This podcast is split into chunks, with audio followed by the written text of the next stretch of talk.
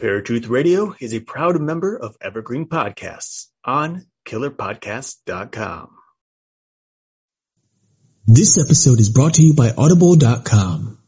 If you like listening to beautiful voices like ours instead of reading words, then head on over to Audible where you can get a free audiobook download and 30-day free trial at audibletrial.com forward slash paratruth, where you can choose from over 180,000 titles for your iPhone, Android, Kindle, or MP3 player.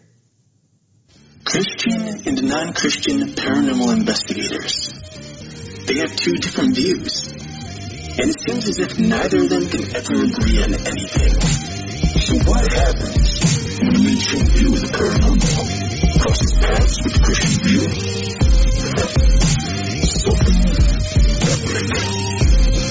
This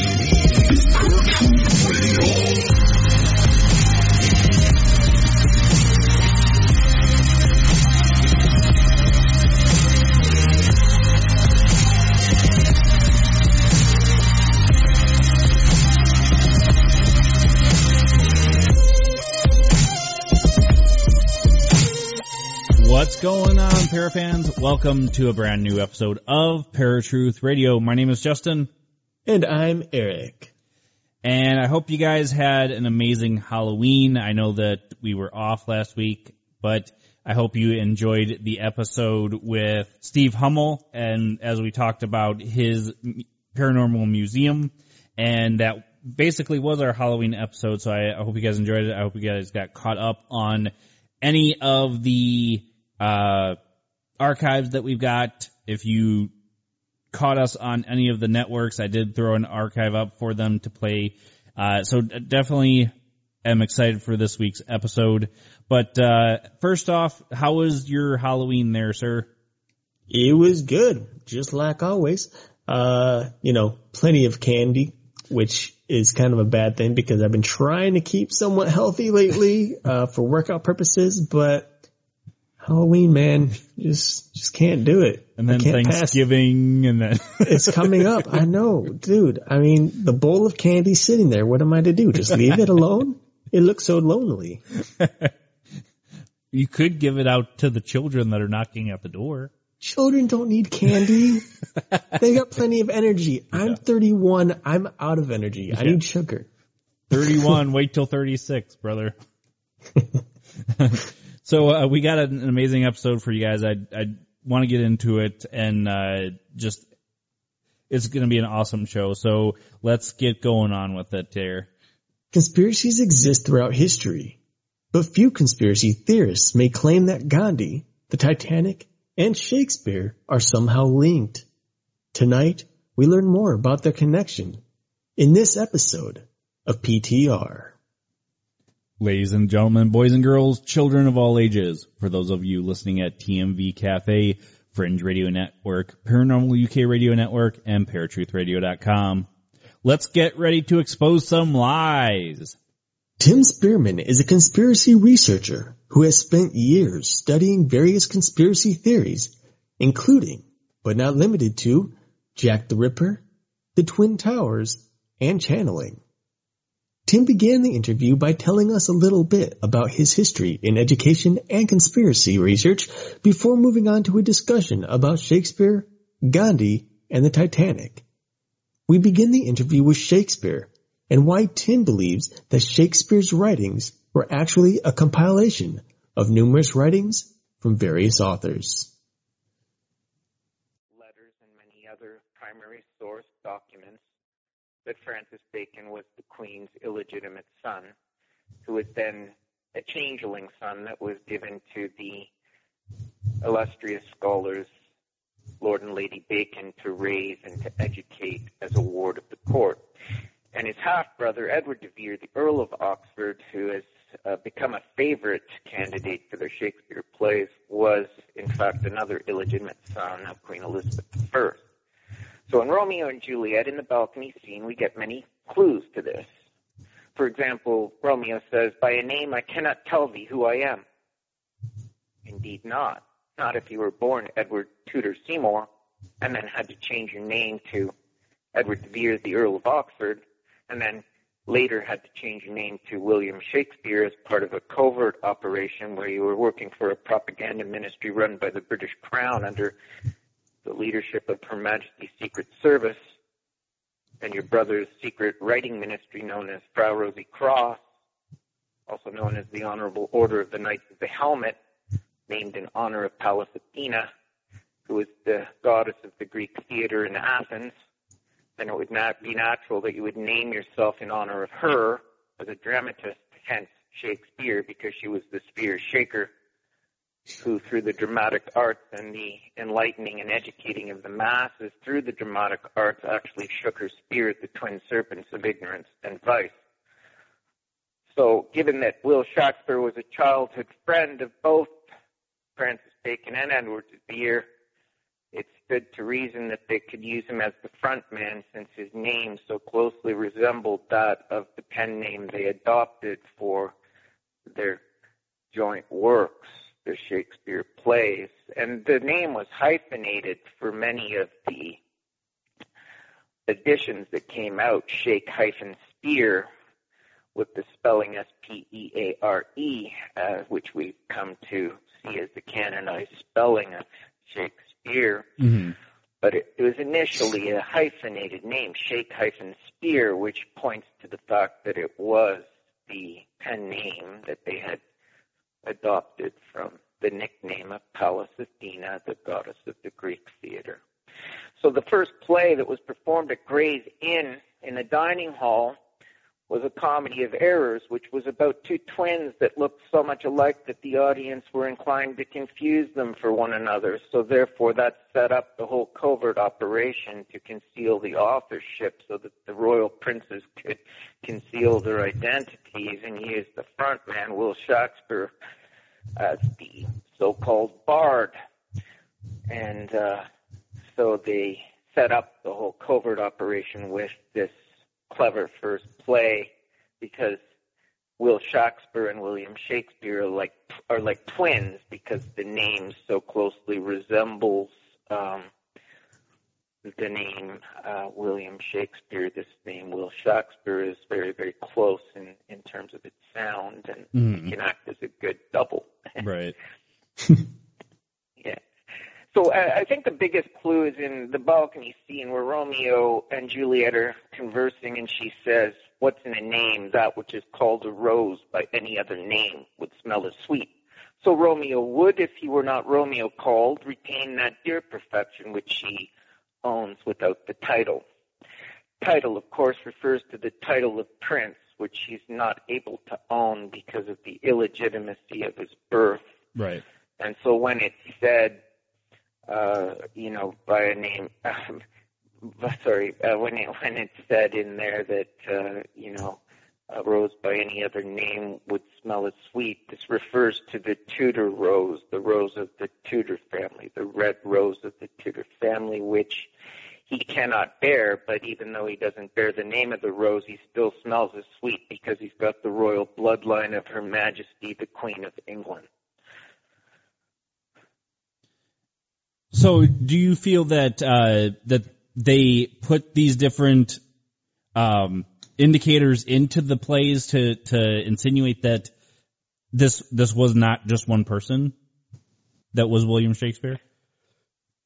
I think uh, what they did was they wanted to leave clues for posterity so that scholars of the future would begin to put the story together and then unravel the mystery and uh, put the pieces together to to solve the puzzle. But let's not forget that one of the names of the team of good pens that Bacon created was called the Wild Goose Club. So the chase for the authorship is a wild goose chase, the chase to establish the true authorship of the Shakespeare plays is something of a wild goose chase. But suffice to say that it was a collective effort. We're talking about a team consisting of 70 scholars that are doing translation work and scholarly work uh, where they're translating a lot of the texts from the continent um, or the incunabula texts from the Middle East that were smuggled into Europe during the Crusades, Mm-hmm.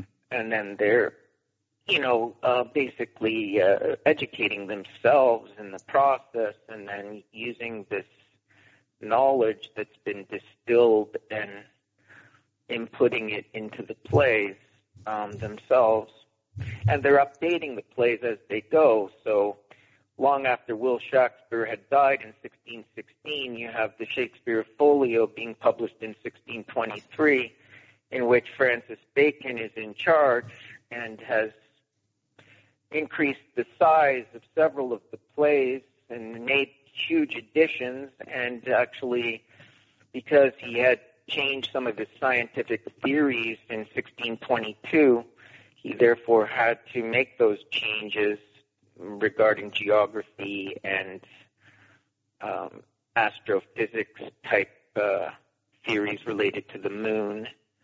He had to update them to match what he had written in his scientific writings, like Novus Organum and other books that he had written, and thus he had to make those same uh, changes in Hamlet to keep the science consistent and and did so out of a desire for accuracy as well, because he was a meticulous scientific mind.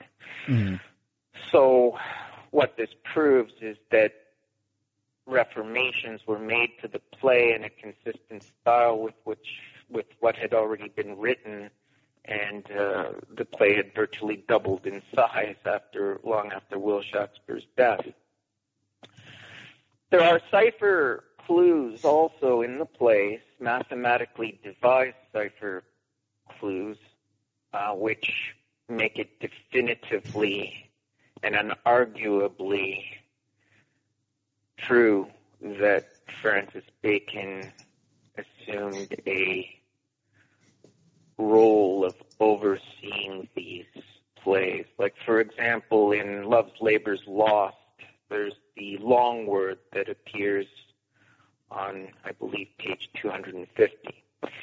And the word count and the page number add up to the numerological value of the long word, which is honorificabilitus or something. It's a very long word. But, but anyway, this long word, when unscrambled and put in proper sequence, becomes a Latin hexagram, which then, when translated, says in English, these plays are F. Bacon's preserved for the world. And given that the word count of the word and the, the fact that it appears on the page where it does and on the particular line where it does, uh, all this points to a mathematical, mathematically devised cipher, which shows that it couldn't have possibly been placed in the text by coincidence, and that it's been being drawn attention to for a reason. And when you put all the math together, addition to the cipher clue itself, you get the fact that this must be the case that the grand impresario who's in charge of the whole Shakespeare project is Francis Bacon. Hmm. Hmm. It's really interesting that you know it, we have a lot of different theories that come up uh, just in general, you know, uh, about the world. Uh, and this is actually really interesting. Because personally, this is the first time I'm actually hearing this theory Mhm. uh, in and of itself. Um, but you know, one thing that Justin and I really want to do, we want to try to figure out what the connection is between these three. So I'm going to go ahead and shift the conversation a little bit here. Uh, and I actually want to bring up Titanic next because most people believe based on the movie and of course the documentation that is out that the Titanic simply ran into an iceberg some way somehow and that's how it sunk. However, uh, you mentioned that it actually, the damage to the hull itself almost appears to have been an explosion that came with, from within the, uh, Titanic instead of from the outside. Uh, but you also go on to mention that, uh, there is speculation that it was more of an attack, uh, of a number of Freemasons against each other. Uh, you mentioned the law of one, forgive me if I pronounce this wrong, but is it Cable or Cabal? Uh, of Freemasonry? Yeah. hmm Uh, the, the the the group known as the the Law of One. Yes. hmm Okay. Uh, which are, by some researchers, are believed to be the good guys. And then you have the New World Order Masons, which are considered the bad guys. And that there must have been some type of, uh, uh, uh, I, I guess some type of, uh, I guess inside war or battle and that they ended up, the New World Order Masons, I guess, ended up, uh, trying to sink this boat to destroy some of these guys, uh, from the Law of Ca- uh, Cabal. So, uh, can you just explain a little bit about, uh, where this information comes from and how it differentiates from the original story and maybe where they have some similarities. Sure, sure. I'd be glad to. Um, probably one of the better research books on the subject of the Titanic is one written by John Hamer called RMS Olympic. And he goes into great depth in this book to explain the various anomalies that show that there's factual information and historical information that does not jive with the official story related to the disaster, and he produces evidence to show that there was actually a a, a, a swap, uh, that the two ships, the Titanic and the Olympic, were actually swapped. Um, they were twin ships in the sense that they were built to design um, features to be quite similar in appearance and in weight and tonnage and so forth. And that adjustments were made just prior to the launch of the so-called Titanic on its so-called maiden voyage to make them look more alike. And it's believed by several researchers that the ships were swapped, and the date given for the swap has uh, often been considered to be April 1st, which is April Fool's Day. Um, the fact that the ships bear the titles the Olympic and the Titanic points to the War of the Gods, uh, the war between the Titans and the Olympians in ancient Greek mythology. And so that would suggest that there are two rival factions vying for control in terms of world government, and that one of them will seek ascendancy over the other and see to it that the other is removed from the fray. And so, if you could create a Hamlet like mousetrap to make sure that those that you wish to entice on board the death ship would be finding the um, invitation irresistible because of the glamour associated with the event and the fact that they would wish to rub shoulders with uh, anyone who's anyone to be seen as uh, you know part of the who's who of who's what they are elitists that want to you know be seen at these public events they wouldn't want to be left out and so you have three illustrious bankers being enticed on board John Astor, Isidor Straus, and Benjamin Guggenheim, two of which are U.S. congressmen, John Astor being one. And so they're blocking or attempting to block the bill called the Aldrich Bill, which was conceived by these elitists on an island off the coast of, I believe, Georgia called Jekyll Island. And so the famous book, The Monster from Jekyll Island, refers to this meeting that took place and the consequence of that meeting, which was to create a bill that would inaugurate the Federal Reserve Bank. And it came into being in 1913, which is exactly one year after the Titanic disaster of 1912. And so J.P. Morgan was behind the construction of the White Star shipping line um, ocean liners, the big ones, you know, the Olympic, the Titanic, etc. Mm-hmm. And he was a Vatican banker, um, which means that he was a Jesuit for all intents and purposes and was working for the Jesuit order of the Catholic Church. They wanted inroads within the United States and they wanted to make sure that they could gain control over the government and that the country would be basically uh, subordinate to their wishes and their whims. And so they created this consortium of banks, all of which were Rothschild owned. And the Rothschilds, though they are considered to be an Orthodox Jewish family, are in fact Jesuits. They work for the Jesuit order, and the reason they were chosen as uh, chosen for the role is because no one would suspect that a family perceived as an Orthodox Jewish family would be beholden to Rome. They wouldn't believe that they would work for the Catholic Church. And so anyway, this consortium of banks formed this so-called Federal Reserve, which is not federal and has no reserve, and prints treasury notes for the U.S. government and then charges interest on the printing of money, which should be printed for free by the Bank of America. But obviously, they do this for the purpose of creating the very system of usury that they use as a blackmail tool to gain control of all the world governments. And so the situation is no different with the Bank of Canada or the Bank of England or, for that matter, the Bank of India or any other country. There are a couple of holdouts from my research that uh, have not, where they have not managed to gain a foothold and assumed control over their national banks. I won't bother mentioning which countries I believe those to be because of the, I frankly, I'm not a specialist in that area and I might be wrong.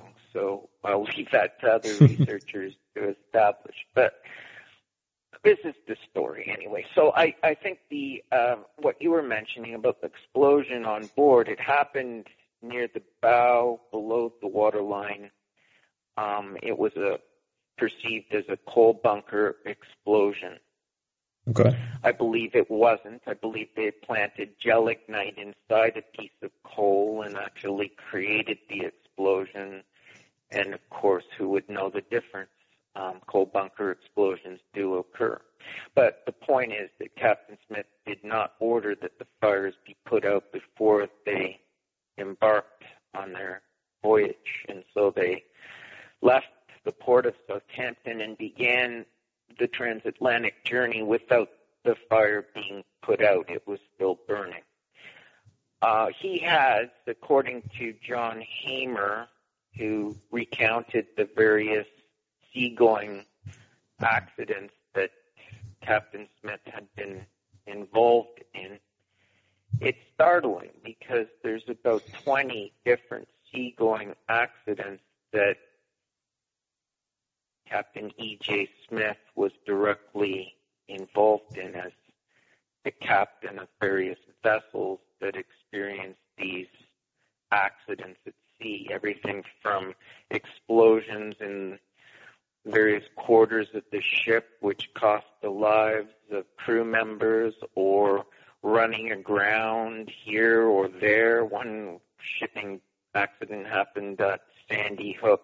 Um, off the coast of North America, and the mm-hmm.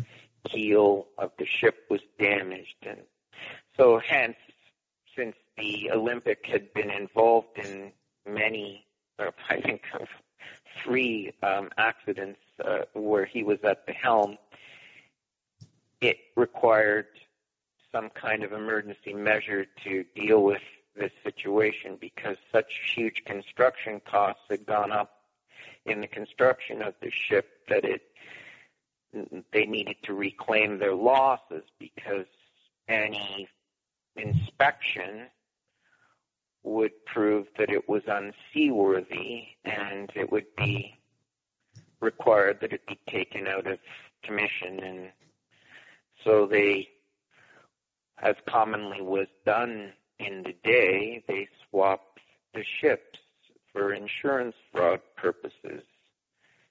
And this is not a one off. This happened repeatedly in that period. It was a common modus operandi of the various mafia organizations that ran these shipping lines. The White Star shipping line was owned by the Jesuit order, by the way, of the Catholic Church. Mm-hmm. Um, and obviously, White Star refers to Sirius, the dog star, which has all kinds of occult related significance to it because it's the morning star, and Lucifer means the morning star. And it's also called in Egyptian mythology Set. Sirius is the god Set. And uh, so Set is where we get the name Satan. And so if you connect the dots, you can realize that there's something deeply disturbing going on, especially when you consider that the Rothschilds are not a Orthodox Jewish family, but in fact a satanic family Mhm. that worships Satan. And that their empire is on Threadneedle Street in London, which is in mockery of the Archangel's proverb that it's easier for a camel to pass through the eye of a needle than for a rich man to enter the kingdom of heaven. And they're basically thumbing their nose at the Archangel and saying, well, sorry, Jesus, but we've threaded the needle and we're doing very well living in heaven as the richest family on planet Earth. So if you don't mind, you know, move over. Um, so yeah, so Threadneedle Street, right? And um, they, uh, I think it's Meyer Amschel Bauer who changed his name to Meyer Amschel Rothschild, derived the name Rothschild from the um, emblem that he had on the front of his accounting house in Frankfurt, Germany, which was a hexagram star, which was red in color. Hence, it was a red shield, and it, represented the number of the beast because it had six points, six sides, and six triangles included within it, which represented in geometrical form the number of the beast. so it's it's really fascinating to, to, to see, isn't it? All these hidden meanings and Oh yeah. Yeah, absolutely. you know, Well, yeah. for a while, I've I've heard several people say that you know the Titanic was sunk due to a New World Order conspiracy to to to thin the the human race, as it were, because there is this uh, supposed plan by the the New World Order to thin us out to, I believe it's five hundred or fifty million. I believe is the number. Yeah. Um, so it is interesting to see. Five hundred thousand, yeah. Yeah, that's it. Five hundred million. Sorry, five hundred million. So it's on the Georgia Guidestones. It's actually the Right. first commandment. Yeah. Right. Yeah. Yeah. So it's interesting to see because it, at, at some point, as as I've done research, I you know I loved the story of the Titanic, um, even before the movie and all that came out. Um, that and and you know doing a lot of the research it, and hearing some theories about it, and it's almost like, well, maybe maybe maybe there was more to it than just this. I mean, even if it wasn't a an explosion, but a purposeful hit of of an iceberg or something like that, um, you, you know, it, it would raise eyebrows to to say that the Titanic might have been something more than just an accident. So it's it's really interesting that you have come across the the correlation that it, there there was even more to it than just that. Um, the last spot we wanted to to stop here because there uh, you had said that there's a a distinct connection between these three particular topics is Gandhi and on the website it, it uh, you say that Gandhi was actually an Illuminati double agent. Um, what made you come across like that particular line of thought and, and what research did you come across that actually proves that? Okay. Well, um, I wouldn't say proved. I would say shows substantial evidence to suggest. Sure. Yeah. Um, you know, I mean, we have to be humble, and uh, we weren't there and we can only speculate. Speculate, right? yeah, right. And, Mm-hmm. and I I think there's quite a lot of evidence to show that it's really possible. And whether it's true or not, I can say that the man can be faulted that he was no saint and he made many mistakes uh, that cost his country dear. And I do believe that it's an, either an indication that he was so idealistic that he actually delivered harm rather than benefit to his people. Hey there! I'm Hannah. And I'm Audrey. We are a sister filmmaking duo. And co-hosts of Sleepover Cinema. Our show where we analyze the films that created the collective unconscious of the girls, gays, and theys of the late 90s and early 2000s. Princess Diaries, The Cheetah Girls, Aquamarine, Cinderella, the one starring Brandy. We haven't stopped thinking about these movies since we first saw them, and we want you to rewatch them and review them with us. Are these movies as bad as critics would have us believe? Do we even care if they are? We are always unpacking that very question on Sleepover Cinema. Check out Sleepover Cinema wherever you get your podcasts or at evergreenpodcasts.com. See you soon. But let's just say that Nathuram Godse, the assassin of Gandhi, made his defense in court. He didn't have a trial lawyer to defend him. He decided uh, to conduct his own legal defense. He pleaded guilty to the charge of murder, but pleaded innocent to several other charges that were made against him.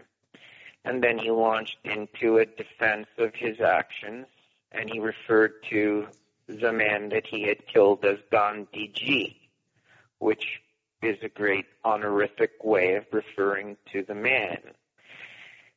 It was basically saying the beloved Gandhi, you know, it was an honorific way of referring to him. And so he did have respect for the man that he felt that he had no choice but to remove from this world um, because of the harm he felt he was doing to the people of the country that he was assigned to lead and to protect. And he felt that he wasn't doing his job. He was leaving the Hindus of India hel- helpless against the advances of a terrorist organization called the Muslim League, which was terrorizing the people of West Bengal and Cal- Calcutta, now Kolkata, uh, and uh, slaughtering men, women, and children, and um, leaving the Hindu population defenseless to defend itself against these armed aggressions. And um, he would speak out repeatedly whenever Hindus showed um, anger or a, a display of of dis disaffection, I suppose, or, or, or discord over the whole um, goings on, uh, especially if their anger was directed towards Muslims. Um, but he would speak in defense of Muslims and never, uh, in my reckoning, did he say anything critical against the Muslim community. He embraced the policy of appeasement, which was similar to the policy of appeasement that Prime Minister Chamberlain uh, used during the advent to the Second World War, where he was constantly engaged in a policy of appeasement towards Germany. Um, I believe the same policy of appeasement is being used in Europe currently uh, with regard to the Muslim community, and it's a complete replay of what Gandhi and the Congress Party was doing in India. And there was an ambition, according to Nathuram to, um, according to letters and according to evidence, that he had managed to to discover that Gandhi was actually engaged in negotiations with the Amir of Afghanistan, who he was encouraging to invade India in order to found a Muslim caliphate in India. And he also, according to Nathuram Godse in his courtroom defense, was planning to make Hindustani the language of India, which was actually Urdu, which uh, is the language of Pakistan, and it's spoken by the large majority of the Muslims that uh, live in Pakistan and in northern India. It's a kind of lingua franca uh, language that unites Muslims in the Indian subcontinent. And he was going to impose this language on Indians, and uh, he was calling it Hindustani. Um, so all of this is recounted in the courtroom defense given by Nathuram Godse, but yet not single one single word of it was allowed to be printed in any of the national newspapers and the Congress party sent armed police into the courtroom to ensure that not a word of his testimony was printed nationally. Hmm. And the uh, police actually took the notebooks out of the journalists' hands and tore them up and stamped on them with their boots and insisted that they not print a single word of his testimony. And this was all recorded in a book called May It Please Your Honor, written by Nathuram Godse's brother, Gopal Godse, who, for all intents and purposes, is just merely recording, transcribing, and sharing what his brother had said in court. Hmm. And during, I mean, with, with this type of research, I know there's a lot of people out there who who almost might be offended by some of the oh, some of the kinds of stuff. I mean, yeah, I mean, have you had people even backlash on your website or to you about this? Well, I've had my academic career ended, as did my co-author, Colonel G.B. Singh, who was teaching at the University of Tennessee and was fired from his tenured position there at the university, and so he sued the university and so far as I can deduce, he won the case, but it took five years for him to do so. Mm-hmm. I was, um, well, I've had problems keeping my academic position throughout my career, but in the last college that I taught at, a corrupt dean who probably was a Freemason and certainly knew about my Gandhi research and my Gandhi book, basically fabricated a case against me so that my contract as a part-time instructor at the college would not be renewed. Um, and the case that he fabricated was based on a false allegation of my conduct. And hmm you know, uh, good riddance. Thank you.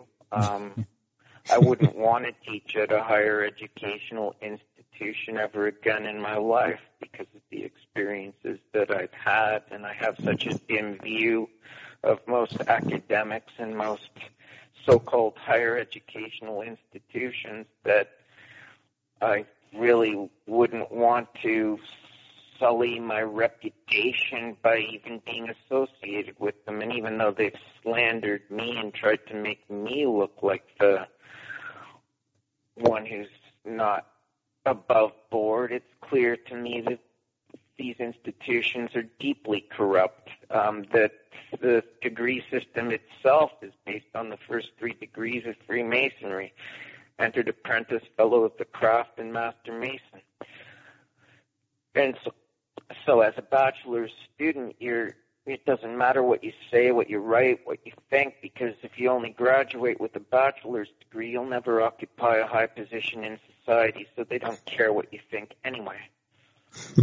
so then when you do the master's degree, you're assigned a supervisor who will tell you which books to read and how to tailor your research so as to pass the master's degree, which is basically a mind control exercise to ensure that not only is your mind controlled and your research controlled, but anyone who reads your work will also have their minds controlled with the view that the establishment would like them to have. It's fascism. That's all it is. And that's all, all it will ever be as long as the system persists.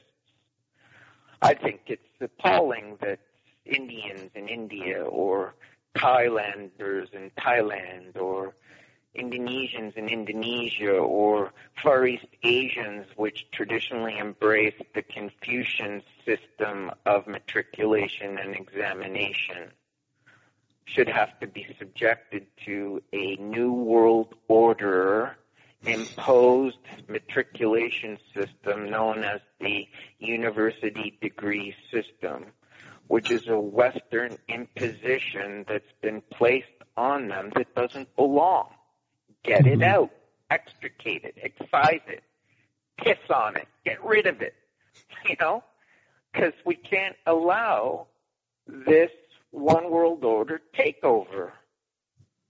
It's arrogant to say the least for a start, and it's impolite for another, because how can you assume to impose your system on another culture? Mm-hmm. And it's neo-colonialism, for heaven's sakes. You know, Europe colonized them once, and now it's colonizing them again by insisting that they adopt their model of university education. Get out. Go back home. Leave them alone.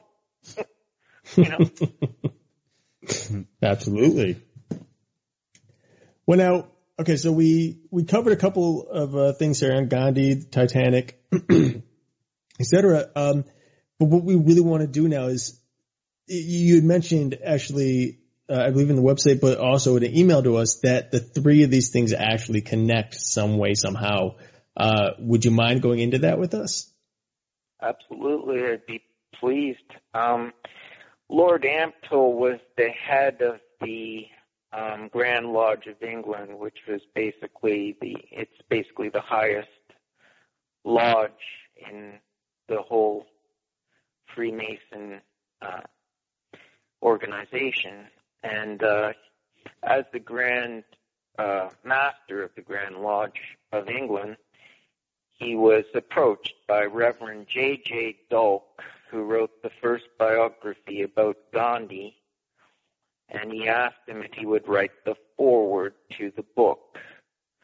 And in the foreword to the book, he claimed not to know either man. Okay, great.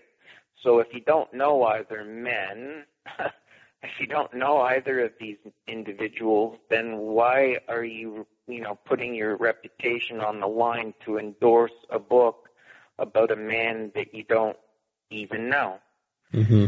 He denies knowing Reverend J. J. Doke, right? So why would jo- why would Doke approach him in the first place if he doesn't know him? that you know, he doesn't know anything about him. Oh, there's got to be a reason he's going to approach the man. And so basically it's one Freemason approaching another Freemason who's the highest ranking Freemason in the world to endorse a book about another Freemason. See, Gandhi wrote the London Diary, which was when he was at the Inner Temple studying in London. It's one of the five Inns of Court, which is where the aristocracy that would later be the lawmakers and would enter the House of Lords and other illustrious institutions in Britain would gain their legal education. So there's the inner temple, the outer temple, the middle temple, Gray's Inn, and Lincoln's Inn and they're all in the city of London in close proximity to one another, and they were all founded by the Knights Templar. And so the bar, or Temple Bar, is where the International Bar Associations pass the bar and decide who's going to be a lawyer. And so you have to pass this rigorous law exam in order to pass the bar. And from what I've seen, that isn't even uh, an honest and just system because I have known people that have studied to write the bar and they were led along and made it to the end and fine form and then didn't pass the exam at the end, which basically meant they had to go back to the beginning again. So I think they basically decide who gets in to the club and who doesn't in very deceitful and dishonest ways. And I think that this is the legal profession that's supposed to uphold justice is like most things, uh, a fraud. And anyway, so this um, same man, Lord Ampthill, who wrote the foreword for this book written by Reverend J.J. Doke, which is Gandhi's first biography, which Gandhi paid for mm-hmm. and had 600 copies printed, which were then sent to the major publications, the newspaper publications in Europe and America, which was the name to turn him into the great figure that he became through a pro- propaganda, or shall I say propagandy effort on both their parts. so that's a good one. That's uh, a good one. yeah. So anyway, um, yeah, um, he wrote the London Diary, Gandhi, uh, which is his Freemason diary, recounting his rise through the 33 degrees of Freemasonry. I don't know how far up the ladder he went, because only 20 pages of the London Diary survive, and the rest have disappeared. Even though those who compiled the great the complete works of Mahatma Gandhi went to great pains to record everything that he wrote in letter form or in written form, everything, every scrap they could find, they included in this CD-ROM version of the complete works that we know of as his writings, and yet a hundred pages of the London Diary have disappeared even though it was entrusted in the safekeeping of, I believe, his nephew or one of his relatives. It was uh, only 20 pages survive. And what those 20 pages are, are a description in coded form of his initiation to the third degree of Freemasonry. So obviously there's an effort to conceal the fact that he's a Freemason. Why would you want to do that? Probably mm-hmm. because by association you would connect the dots and realize that as an inductee of a military knighthood organization, he would be well positioned to enter the intelligence services and to become an MI6 agent of Her Majesty's government. And um, Lord Ampthill, who wrote the foreword to this biography about Gandhi, also presided over the laying of a foundation stone for a theater in Stratford upon Avon in order to continue to promote the lie that the bard, that the author of the Shakespeare plays had been born in Stratford and to continue the lie that this commoner named Will Shakespeare was the author of the Shakespeare play. So not only was he continuing a 400 year old lie, but he was in the process of cultivating a new lie that Gandhi was the saint of the 20th century that was a messiah like figure to take Jesus' place. Hmm. He is anything but. I have a picture of him wearing his sergeant major uniform. I have a picture of him with his ambulance team that he formed when in South Africa, which he opportunistically decided to form because he wanted the British government to give him permission to found his own Indian militia. And you can tell me that a man who wants to found an Indian army in South Africa is a man of peace and a saint? I say bullshit. and then he also had uh, you know, pictures of him wearing his his long coat uh, with his top hat, looking like an English gentleman. Um, obviously, in his lawyer garb in South Africa, and he was an appalling barrister, by the way. He lost most of the cases and didn't show any particular legal skill. And he lied about the racial train and coach incident in which he claims to have been thrown off a train and a coach in South Africa. They were based on composite stories related to men that he actually defended in court who had had those um, human rights violations committed against them, and so he just basically created a composite story and claimed that it happened to him. He had a passport given to him by a very high-ranking South African official to grant him the permission to travel as a man of color in the first class section of all trains in South Africa. And with that passport, there was no legal official that could possibly evict him from first class um, under any circumstances. I mean, it was clear to anyone that that passport came from a government official and that if anyone made mischief with Gandhi in any way, there would be huge repercussions and that person would lose their job. So there's no way anyone would evict him from a first class compartment on a train. It's, so obviously lie after lie after lie after lie and where do we stop the lies? By mm-hmm. blowing the whistle on them, exposing them, and seeing to it that people get it.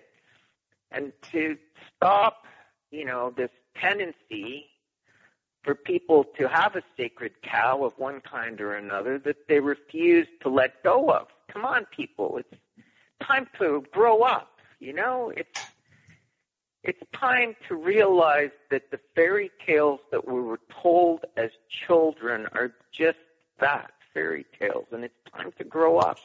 It's time to acknowledge that history and what you've been told is a fabrication.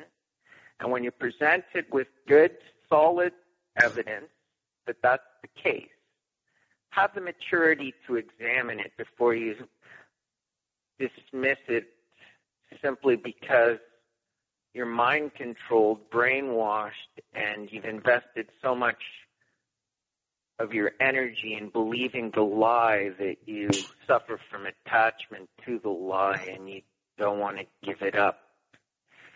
Grow up, you know? Wake mm-hmm. up.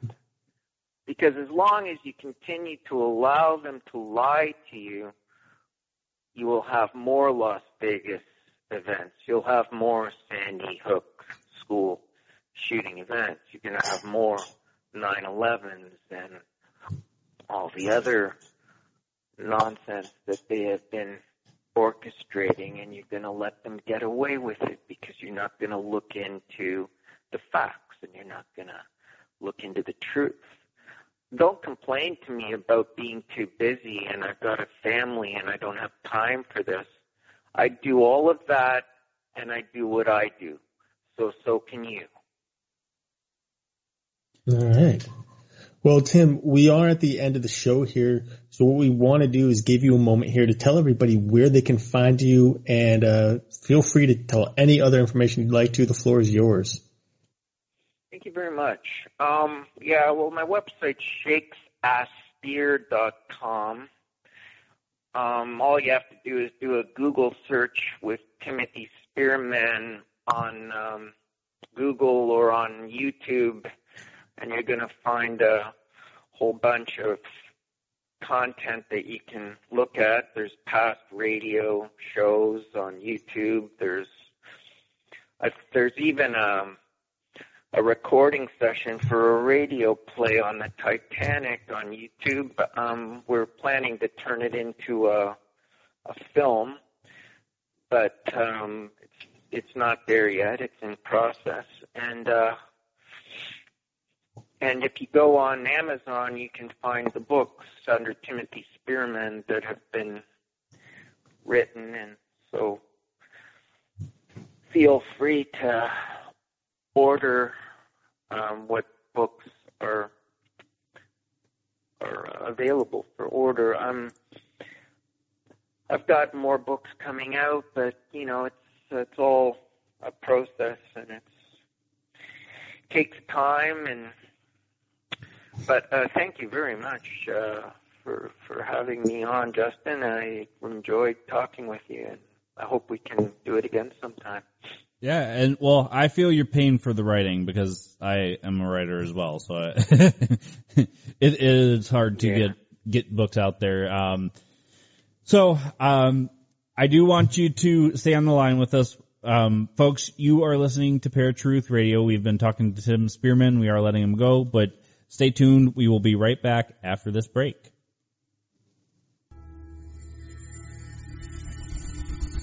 A creature emerges from his slumber, only to be told he is a griffin with the name Achilles.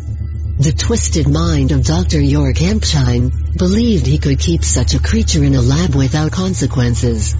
However, bigger secrets are being revealed. What is this mad scientist doing with creatures and humans? The Legendary Creatures Project The Griffin by Justin Conciliere, available now at Amazon.com.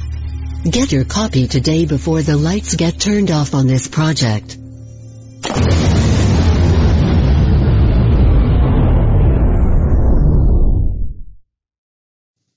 Good evening, folks, and welcome back to Paratruth Radio. My name is Eric, And I'm Justin. And we just got off the line with Tim Spearman, uh, and we had a awesome and very interesting conversation about a number of conspiracy theories. In particular, those three. For those of you just tuning in, shame on you, but because you missed it, we just discussed uh, a number of conspiracy theories about Shakespeare, the Titanic, and Gandhi, and how the three of them are interconnected. A lot of information was given out on the show tonight. Uh, full hours worth, which is awesome. Um, but with all that information, Justin, uh, I I think I'm just curious, as always, to know what your take is on it. Has anything that he had mentioned changed your mind about the history of any of these three subjects? And if so, how did that happen? Or how did it? Um, I'm not sure it really changed my mind, but it does raise questions for me. Uh, William Shakespeare, which we've known as one of the most prolific uh, playwriters of all time, it, it would be plausible that it was more than just one writer and that his name was not actually Shakespeare, um, but Will Shakespeare, as he, as uh, Tim was saying, as well as the the other author or uh, writers that that he mentioned. Um, the other one um, is the Titanic being something more than an accident. I think there's a lot of people that do believe that now compared to uh, years ago, and there has been several researchers saying there was more to the, this than just an accident. The Gandhi thing, to me, it was a little bit out there, but I can I can see his his, his research and how he was coming to the conclusion that he did. But to me, mm-hmm. that really doesn't pull me in the way of that is actually what had happened there. What about you? Well, you you know, one thing that I really like about Tim, and when you looked at his website, is he doesn't really water anything down. No matter what the topic is that he's discussing, you'll notice that there are just pages upon pages of information. So he goes into great depth with it, uh, which is really interesting and intriguing in and of itself. Because nowadays we have a lot of people who like to discuss conspiracies. Some of them we actually consider or talk, uh, uh, or, I'm sorry, talk, call them conspiracy theorists. They call themselves conspiracy theorists. Um, but they water everything down. They leave you a couple paragraphs and expect you to believe them just like that. Where Tim is really coming at you with all kinds of information from a number of different sources. He mentions his sources so you can double check them yourself, which is great. Um, but yeah, in the end, you know, it, it, it's hard to swallow, uh, some of this stuff, you know, especially for someone like us who, you know, we study conspiracies. We're we're within the mix, but we're not avid researchers of conspiracy. Uh, and so things like Shakespeare, things like the Titanic, things like Gandhi, uh, which we have been, you know, had many many years of uh, uh, history lessons about those subjects, those people, and, and the uh, uh, the incident with the Titanic. You know, all that stuff is kind of drilled into our minds, and so trying to shift that into a new way of thinking is very difficult. And I think everyone can agree. Like it's not just conspiracies, but anything in general. You know, you have a certain belief system. It's hard to shake that belief system. Um, unless there's something very compelling. And I think that some of the things that he discussed was compelling.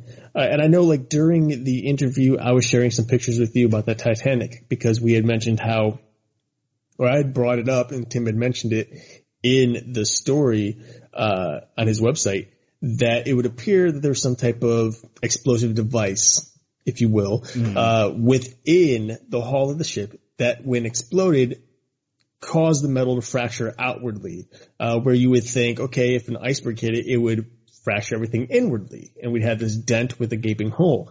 And so I ended up sending you a picture that I that I found uh, as he he was uh, describing the incident, and I think it's a compelling theory just on the picture alone. Uh, we, I showed Justin. It's a picture of what the hull looked like or looks like, uh, and how the two sheets of metal overlap each other, and then there's rivets. And basically what they're saying is what happened is that when it hit the iceberg, it popped the rivets and caused the one sheet, which was overlapping the undersheet to fold outward, giving it the appearance of an outward explosion, when in reality the dent just morphed the metal. Now, I say reality in the terms that what I'm saying is true. Again, we don't know for sure. You know, either one can be true. Um, and so it is in the, in the world of conspiracy. You got to really decipher the information yourself uh, and come to your own conclusion. And so again, you know, I think there's a lot of compelling info here that he shared. Um, I think a lot of it is very hard to chew, hard to swallow. And as we had mentioned and discussed with him, a lot of people tend to find this stuff uh, very heart wrenching or mind wrenching. You know, uh, people just have lashed out because of some of these theories, especially about Gandhi, uh, which makes sense. Right. Um, but yeah, you know, I mean, personally, I don't think any of it really changes my own uh, worldview. But as a host of Paratruth Radio, I am willing to leave my mind open to it, you know, and take in the information. And I think that's the big thing that I know we've mentioned this number of times on the show, guys. Uh, just because you have your mind open to something doesn't mean you need to accept that thing that you're open to. Right. Um, it's just information, you know, it's knowledge. So yeah, I don't know. I hope, I, I want to hear what everyone else out there thinks. Uh, for those of you who've tuned in, uh, and listened to the show, what are your thoughts on these three topics? Uh, do you agree with anything that Tim was saying? Do you have any thoughts of your own or, uh, you know, how has this shaped or reshaped your current understanding of Shakespeare, the Titanic, and or Gandhi. Uh, and of course, if you have any other theories, uh, either on these topics or any other conspiracy theories, feel free to share them with us at Paratruth Radio, uh, at gmail.com. Or of course, probably the easiest and best way would be facebook.com forward slash Paratruth Radio. Uh, we'd be able to connect with you right away in real time.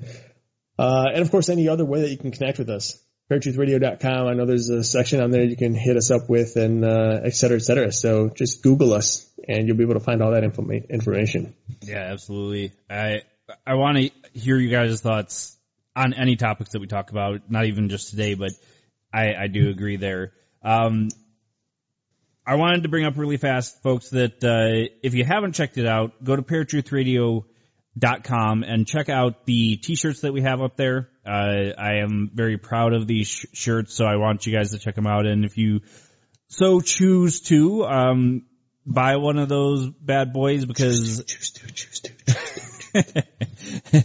uh, because it is Paratruth Want a t-shirt. memorabilia. Want a t-shirt. Um, and also make sure you're checking Buy the out. Buy the memorabilia.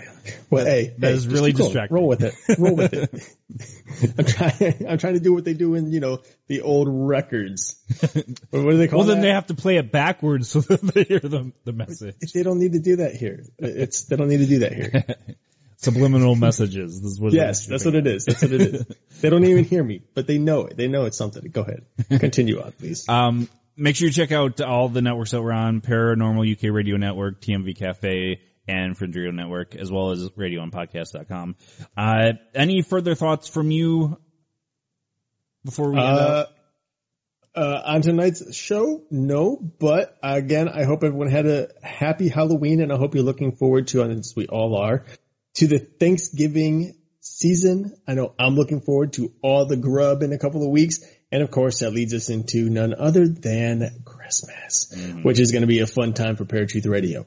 Yep. Uh, but other than that, guys, it was so nice to talk with you guys again after two weeks. Yep. So uh, I hope you enjoyed it too. All right, folks. Until next week, where you will find us same time, same channel. My name's Justin. And I'm Eric. Peace.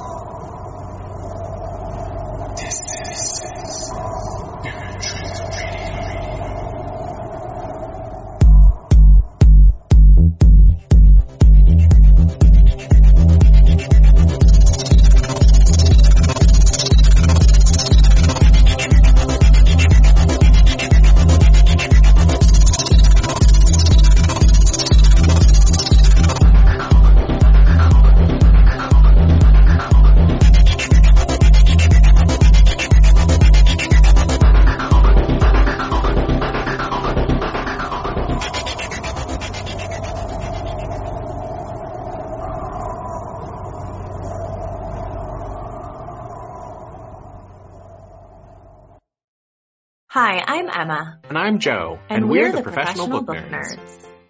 Two Mondays a month, we interview authors and talk about their upcoming books, what drives them, and their go-to order at the cafe. On Thursdays, we share recommendations and dive into topics readers face like, how do I actually read the books on my to be read list? You can find the Professional Book Nerds podcast on Apple Podcasts, Spotify, or wherever you get your podcasts. Want to learn more about us? Our website is professionalbooknerds.com and you can find us on Instagram, Twitter, and TikTok at ProBookNerds. We hope you'll come and listen, and as always, Happy reading.